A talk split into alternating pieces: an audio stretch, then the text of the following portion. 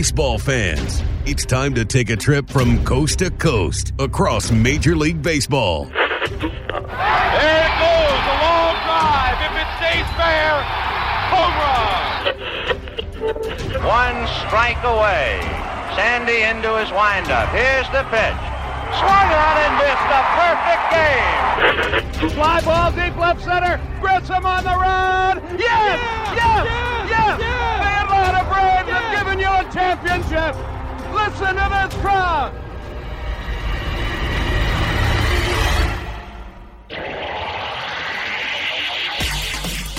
Braves and baseball talk straight from the diamond. Here's Grant McCauley. Hello again, and welcome to another episode of From the Diamond. As always, I'm Grant McCauley, and it's time for a very special episode of the show as we preview the 2021 World Series. That's right, the Atlanta Braves prevailed in six games over the LA Dodgers, and with that, the Braves find their way into the World Series for the first time in 22 years as they match up against the Houston Astros, the champions of the American League.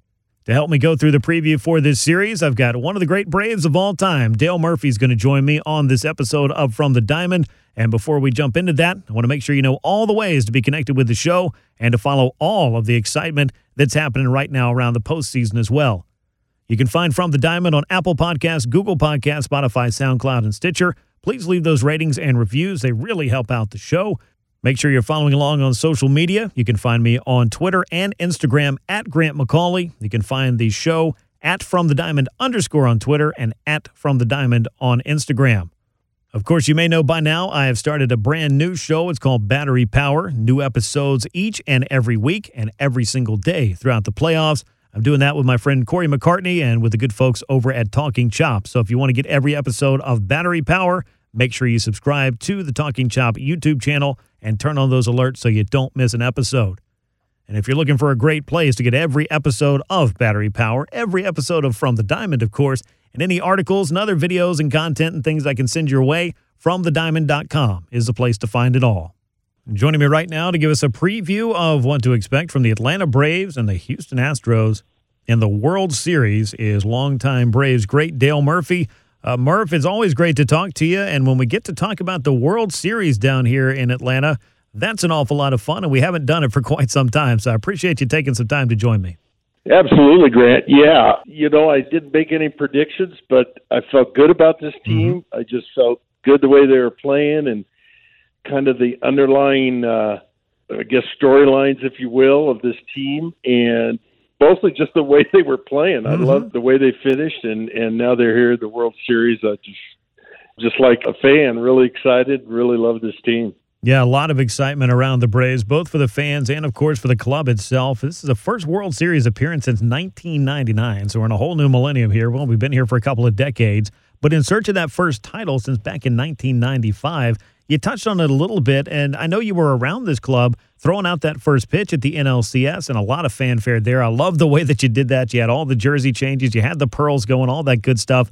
So, spending a little bit of time in the ballpark and around this club, and of course, watching them, uh, what has impressed you about this Braves team? What has them knocking on the door of perhaps the first World Series title in over a quarter of a century? I got to say, first of all, uh, on the first pitch, I appreciate my son's Jake idea of wearing someone else's jersey, and yeah. then I I kind of expanded on that, and that was a lot of fun. And I got the Pearl idea, of course, from Joc Pederson, and so it's a great atmosphere. I appreciate the chance to be a part of the NLCS, so that was a lot of fun. Um, you know, I just think the one thing is they're better than people think they are. You know, they talked mm-hmm. about the Dodgers uh, they beat in the NLCS with playoffs 109, 110 wins. Right uh, 100 whatever they had during the regular season. But uh, the Braves were just were playing really good and getting good pitching and good defense as always. They play really good defense, and I think uh, I just like the way they were playing. I like the fact that you don't always want to go in as an underdog, but it does kind of relax you a little bit. Yeah. I mean, what they went through during the season, losing players and the trade deadline and, and getting players and you know, they've just been playing nice and loose, and that's important at this time. And just playing well. I mean, down the stretch is it kind of seems with a lot of sports, if you're playing that last month of the season, you're playing really well. It's going to be really good for you in the postseason. We in '82, which is only my only frame of reference, we weren't playing that well the last two or three weeks. We're playing okay, just kind of hanging yeah. on, and got swept in the playoffs. So we just weren't on a big roll, you know, of momentum and confidence, and that's a tough way to go into the playoffs. And I think the Braves have gone into this postseason in a in really good shape, uh, frame of mind, mm-hmm. uh, mentally, psychologically, and and physically. Yeah, they definitely have. I saw Buster Olney of ESPN said that since the trade deadline, which of course is something we'll get into, the Braves have the best record in baseball, and that seems like an arbitrary point in a 162 game season. But as you said, there's something to be said for playing your best baseball coming down the stretch and rolling through October.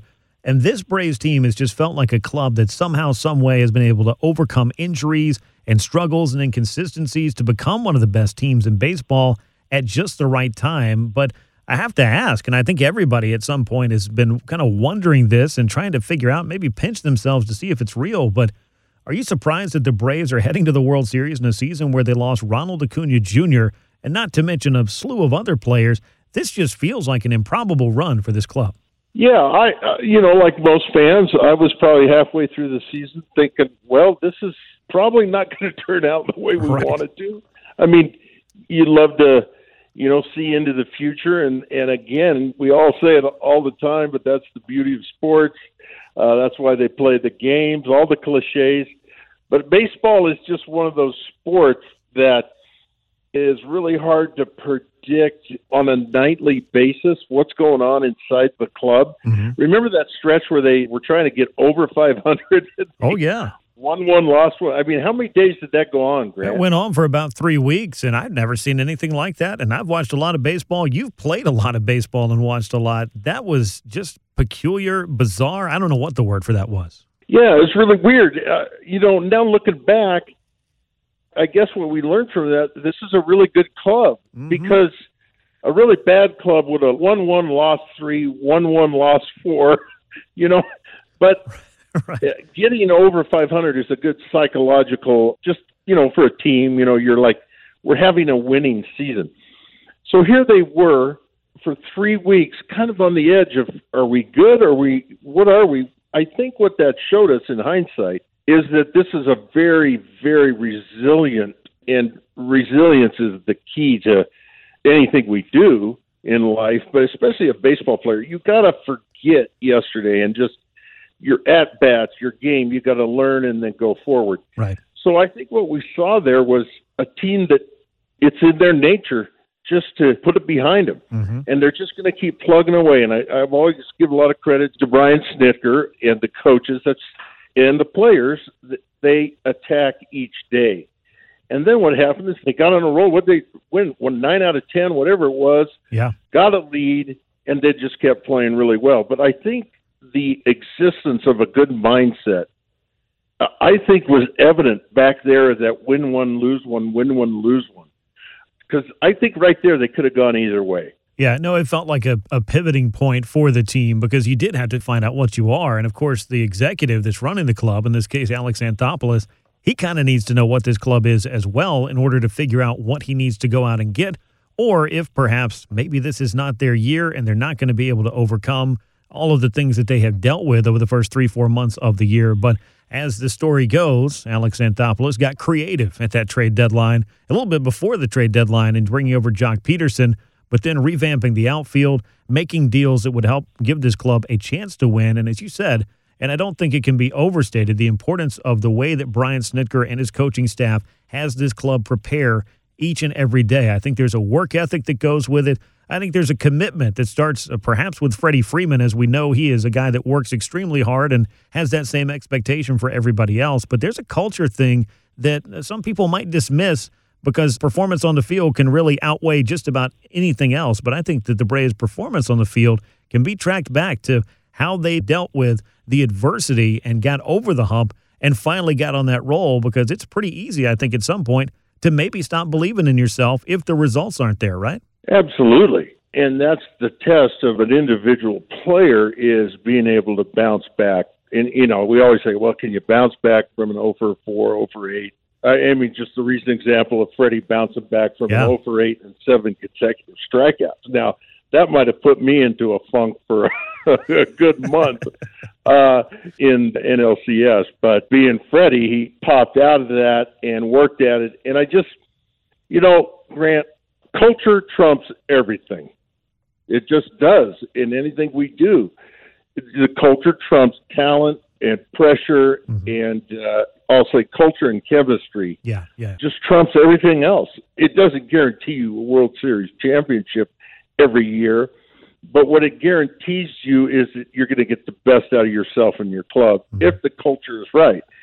The players have probably the ultimate responsibility, but when I hear one of the bullpen pitchers, might have been Matzek, you know, we just go out there to be worthy of the trust that Brian Snitker puts in us hmm you know, what's that tell you? It's not a rah rah thing, especially in baseball because it's daily. We got to go out there daily. It's I'm going to ask you to do something where yesterday you might have messed up, but I believe in you, Yeah. and I'm going to put you out there, and that player is motivated because the management and Brian Snitker and the coaches actually literally put their trust in you. We think you can do it, and that's motivating to go out there and prove them right. And and so it's culture. It trumps everything. It absolutely does. Uh, I just really believe that. And I think this year the Braves are a perfect example. It's better to have the highest payroll and best players that you could get, but baseball is 162 games of things you just never know are going to happen. Every club's going to have a little bit different thrown at them when it comes to what they're going to overcome and what their story is going to be in that particular year as they're writing it. But I think you're right. I think chemistry, if you'll pardon the scientific pun, is kind of the building block of life. It's also kind of the building block of a good team. And before we jump into the full on World Series preview, I do want to flash through a few things that I saw in the NLCS. I'm curious to get your uh, thoughts on this. And it's not just the fact that the Braves won a series and beat the Dodgers, but Murph, I felt like it was the way that they did it. You had the walk off dramatics in game one and game two.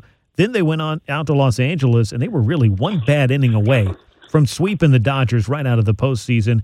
And this is an 88 win Braves team that toppled a club that walks into spring training as basically the hands down favorite to win it all every year. But here we are talking about the Braves heading back to the World Series.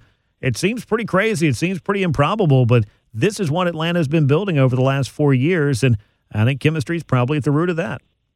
Absolutely. And, you know, a lot of people are kind of went into the playoffs. You know, glad we're in the playoffs. Let's hope things work out, but we know we're really building for the next five years. Mm-hmm.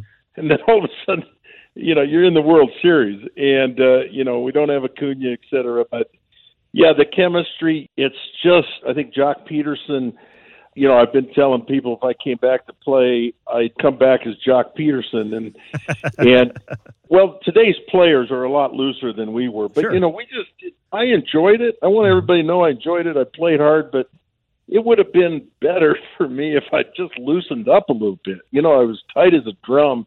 And I remember someone told me that Robin Yount said the same thing. He says, if I came back to play, I want to come back as George Brett because George Brett had a lot more fun. I mean, here's the guy, Robin Yount, still got 3,000 hits, Yeah. Hall of Famer. But George Brett had a lot of fun. You know what I mean? Mhm. And so that's what chemistry is, though. It's you can't have all the same type of player. A GM has to say to himself, I like this kind of player, but when I pick this kind of player, I don't know, but I kind of like what he could bring in a different. Uh, he's got to be open to the possible reactions to the chemistry, bringing in a different personality. Mhm. But what you got in Joc Pederson was someone who's just loose and performs, especially in the postseason.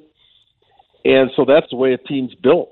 And yeah, it, in baseball, it's really hard to predict exactly how things are going to turn out. And you got to admire the Dodgers. I thought it was going to go seven, but they won a couple games. I thought uh, Bellinger came up with an improbable three-run home run Yeah. to keep them going. So it's fascinating to look back. It really is.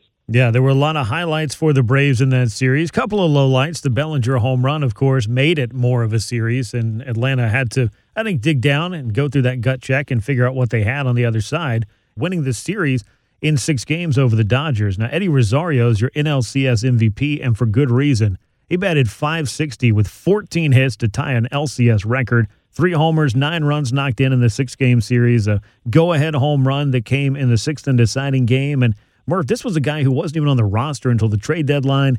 Then he had to rehab for basically the month of August just to get back to the big leagues. But you want to talk about pushing the right button at the right time. Alex Anthopoulos certainly did that with Rosario among the other deals, but well, the foresight that must have gone into trying to get the quantity and the quality, that is what helped the Braves to overcome not only the loss of Ronald Acuna Jr., but rebuilding their entire outfield and bringing in the right kind of personnel. It's textbook, really, Grant, when you look back on, on how decisions are made. It would be fascinating to, you know, have been a fly on the wall, yeah. as they say, on all these discussions. But and I've said this a few times, if I were to start an organization, I would get the best scouts I can have. I'd start there, then I'd go to my minor league instructors. The scouts I specifically heard on Soler, for instance, the scouts watched him. They felt like he turned a corner and that things were going to get better from there on out. Yeah. Got him at the trade deadline, and he was great for the rest of the season. He's been a great addition. Uh, Matzek, we kind of know his story, but what a story it is. Oh, yeah. Performance anxiety. The scout that recommended him to get signed was persistent with Alex Anthopoulos that we got to sign this guy. And Rosario, like you said, wasn't on the roster, ends up being the NLCS MVP. All those kind of decisions. And I think that's what comes down to the one of the beautiful things about the game is, and a lot of people are worried about it, that in the last three innings, you don't necessarily always have the bat in your best hitter's hands, or you can't turn the game over to your best pitcher necessarily because of the way the lineup goes and it just rotates. Mm-hmm. But that's where I think we get the stories from that are just incredible. Matzek, Rosario, Soler, Austin Riley, who last year probably had a season where all like, okay, how long is it going to take him to figure this out because he's got that potential, figures it out really quickly, picked up the slack where we needed some offense. I mean, all these stories, although Freddie Freeman had a big home run and, uh, you know, did his thing, it's just a game that lends itself to these great stories and people, not necessarily frontline players, being heroes yeah, it's an incredible thing to watch. That's what I think is one of the really attractive things about the game. Yeah, it makes it a lot of fun. And this story that's being written has a lot of different characters that are playing big roles for the Braves. I think one of the crazy things about Rosario being so big in the NLCS was his opportunity to play every day was really cemented or at least helped by the absence of Jorge Soler when he landed on the COVID IL. And that may have been the ultimate silver lining to losing a big hitter. And this kind of echoes with what they had to deal with, even in replacing Ronald Acuna Jr., who's irreplaceable in and of himself with one other player. But when they brought over some layers of depth, they were able to plug in another proven slugger and get Rosario's bat in there every day. And it just so happened that he's more locked in than just about any other Braves player in postseason history. I'm struggling. And even thinking about the Braves run through the 90s and into the early 2000s to come up with another hitter who had that kind of series, maybe Javy Lopez in the 96 NLCS. He had a huge series, and that's who Rosario was being compared to. But it's a short list for guys that have put up that kind of offense in a short amount of time, and he did it against the best team in baseball. Well, he had 14 hits, right? And I think mm-hmm. he's tied for the most hits in the NLCS. Is that right? Or yeah. was it 14 oh, yeah. in all the playoffs? Yeah. Just what can you say? And, and Soler, you know, is out. Rosario, just uh, it, it's just a great story. I, I don't know how to else to say it except that's what baseball lends itself to is this opportunity.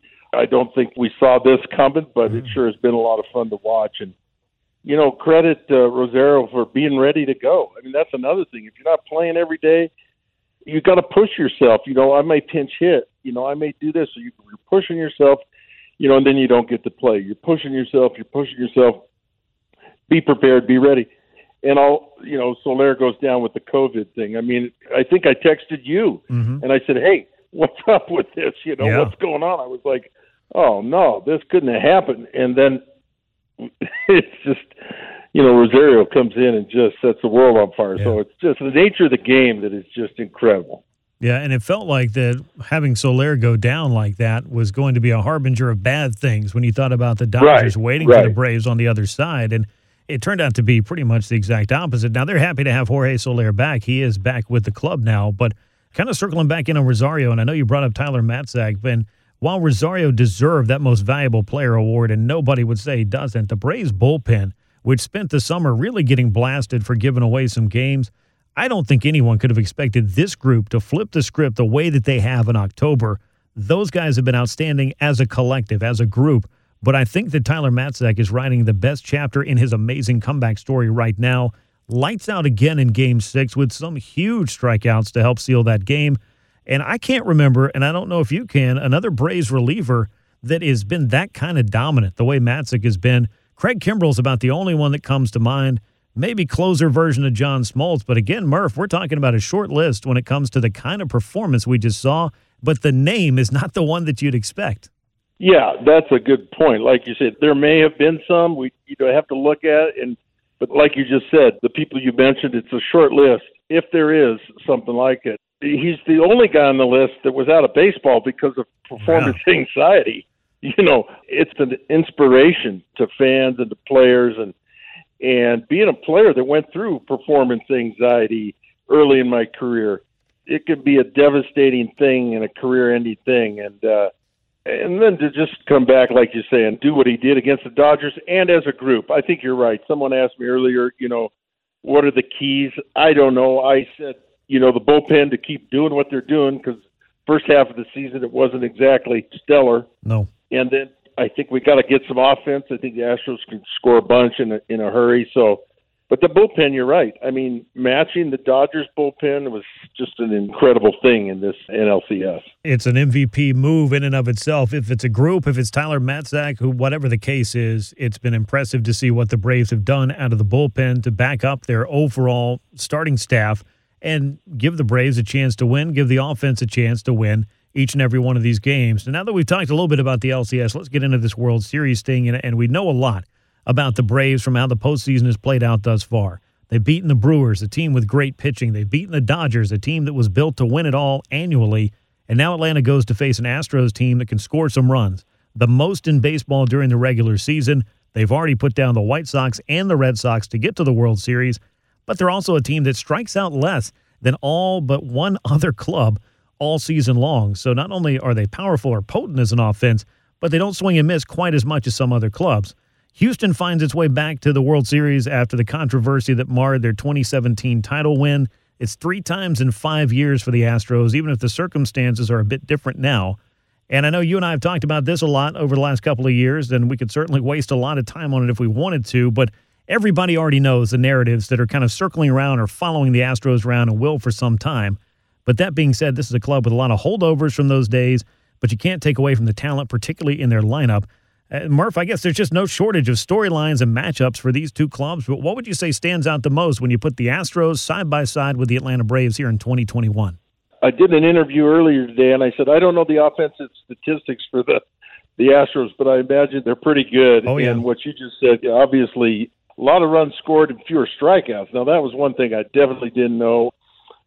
So the thing that would concern me as a Braves fan is their offense and their defense. I really like their infield.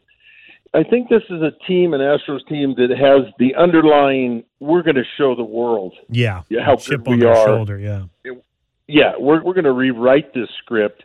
You know, we've taken some abuse, which they brought on themselves, and that right. which you know they may never be forgiven or forgotten for what happened in 2017 with the stealing of the signs. And so I think they're really motivated. I think the Braves have great motivation as well because they again are a team that not ignored, but you know mm-hmm. what I mean. It's Oh, yeah. like, well, they've kind of been fortunate. It, the Braves are a really good team. I mean, they're a really good team. They weren't the first half of the season, but they are now. So what would concern me is some of the motivation for the Astros in that offense. I think we can counter it. I love Charlie Morton going first game. I, I, I, I like our staff. I really do. Again, can you imagine it with Soroka? Oh. Uh, so I think they exceed the Braves a little bit in the potential offense. Can we score a bunch of runs? Yeah, we can. But the Astros have done it over you know 180 games, however many games Yeah. uh, they played in the playoffs. So that concerns me. Yeah, no, I think it should. So let's talk about how you stop a good offense from scoring. And that, of course, is with the good pitching that you want to see in October. And I do think that the Braves, when you look at these rotations, are set up with a better top three. With Charlie Morton, who you mentioned gets the ball in game one, the former Houston Astro. You got Max Fried. You've also got Ian Anderson, who bounced back a good bit against the Dodgers, even though he had a shorter night in game six as the Braves lifted Anderson and then scored the runs they needed just to get to the World Series. Sticking a pin in that and moving it off to the side, though, the Astros don't have one of their best weapons. They don't have Lance McCullers. They do have youngster Framber Valdez as well as Luis Garcia. They got the veteran Zack Greinke.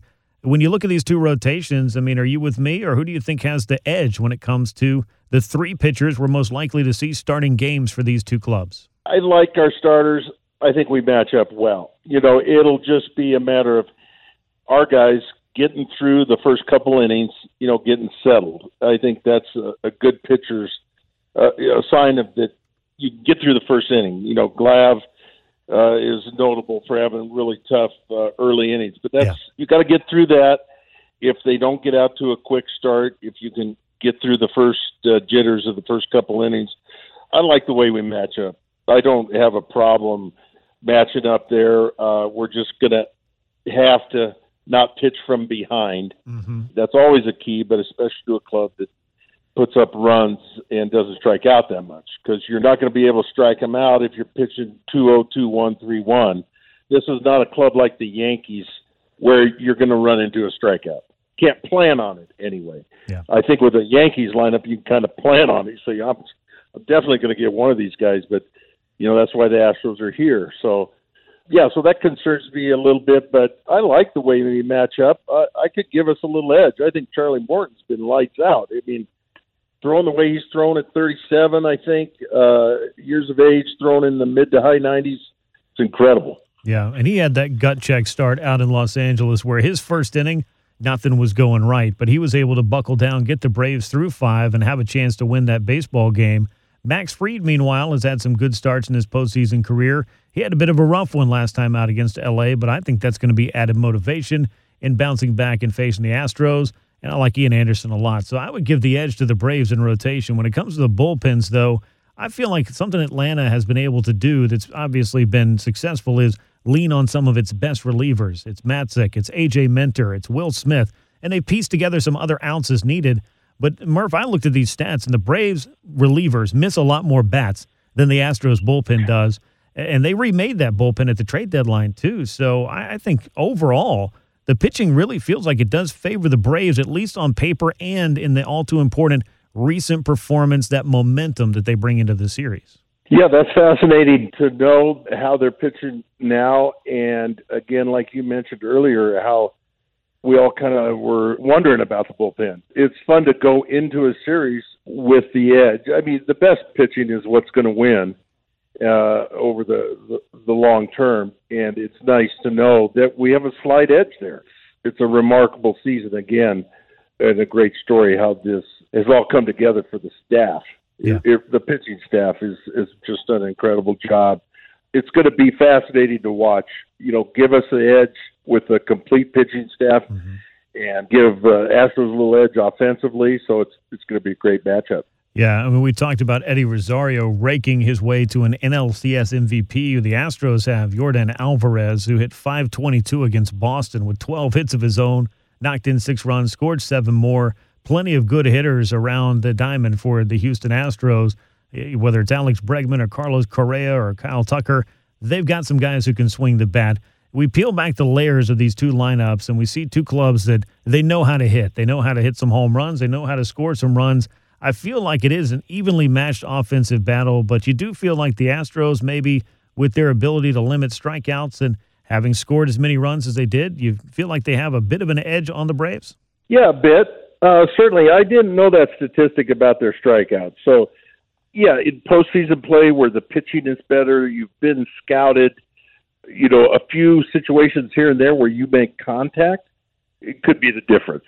It it, it just is. That's the way you know it is in postseason baseball. I think that, you know it's interesting to see uh, teams running a little bit more. Yeah. Whereas during the the uh, regular season, running is de-emphasized, but in the postseason, you know, stolen base here and there and contact here and there could be the difference. Yeah. So slight advantage there. I mean, I, I like I said, I didn't realize that, and you know, when you hear the number of runs they score and striking out less than most teams, that's a dangerous combination for a seven game series. No two ways about it. So the Braves will have their hands full. They were able to score runs as they needed against the LA Dodgers. And to Murph's point, the strikeouts kind of plagued the Dodgers, especially in that game six when Tyler Matzek came in and, and just threw a big bucket of water on anything they were thinking about doing late in that game. So as we've sized up the pitching staffs, we have also sized up the offenses a bit.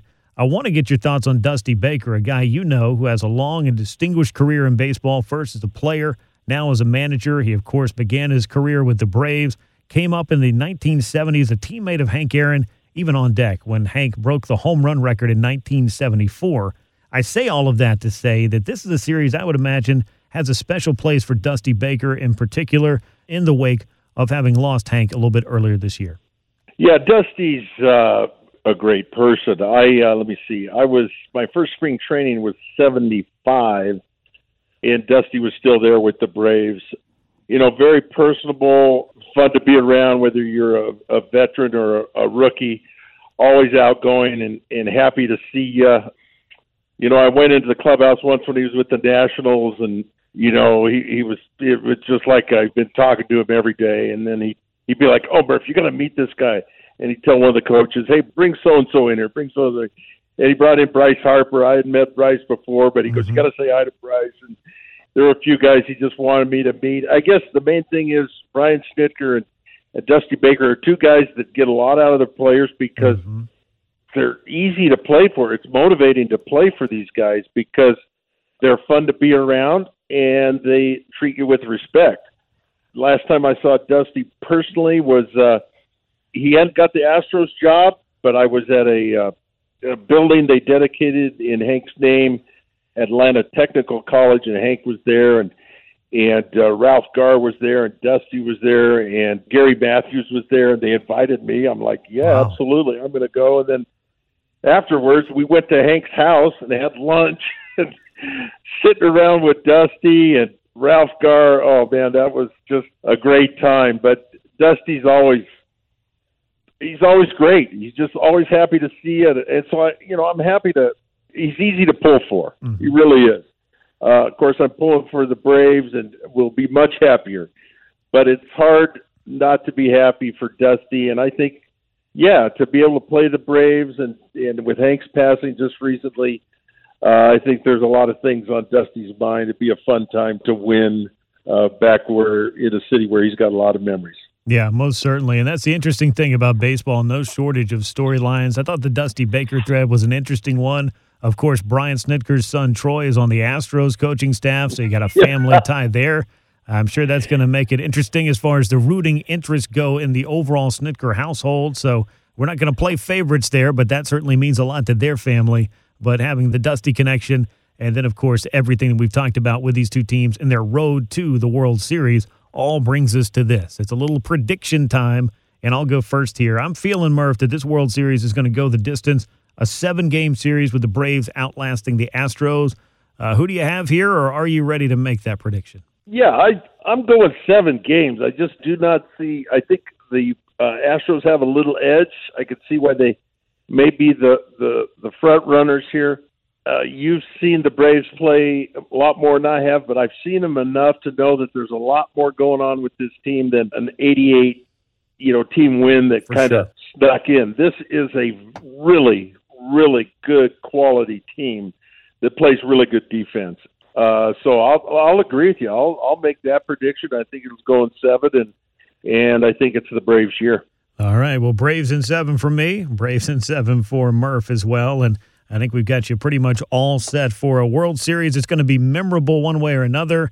It should be must see TV, and we're looking forward to it getting started on Tuesday night out in Houston. He's Dale Murphy, of course, longtime Atlanta Brave and Braves Hall of Famer as well. And Murph, I appreciate all of your time here on the show and talking about not just the World Series, but uh, some of, I guess, the connections that you have with this game with Dusty Baker. And I always enjoy hearing your insights on this. So I thank you for joining me. Thanks so much, Grant. Anytime. Uh, I think it's going to be a great series. My thanks as always to Dale Murphy for being so gracious with his time as we preview the 2021 World Series and got a bird's eye view, I think, of some of the great storylines we've got heading into the Fall Classic, which begins on Tuesday night. If you haven't already, make sure you subscribe to From the Diamond, Apple Podcasts, Google Podcasts, Spotify, SoundCloud, and Stitcher. Leave your ratings and reviews. Be sure to share it with a friend. If you like what you've been hearing here, we enjoy giving it to you, and those reviews and those shares help out the show a lot.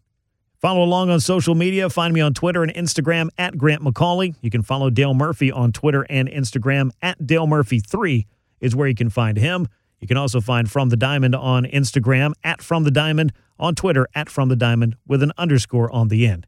Also, I've got those daily videos going up throughout the postseason. Battery Power is the name of the show. Myself and Corey McCartney of Talking Chop. You can find us each and every day as the Braves march through the World Series and their battle with the Houston Astros. All you have to do is subscribe to the Talking Chop YouTube channel and turn on those alerts, and you won't miss an episode.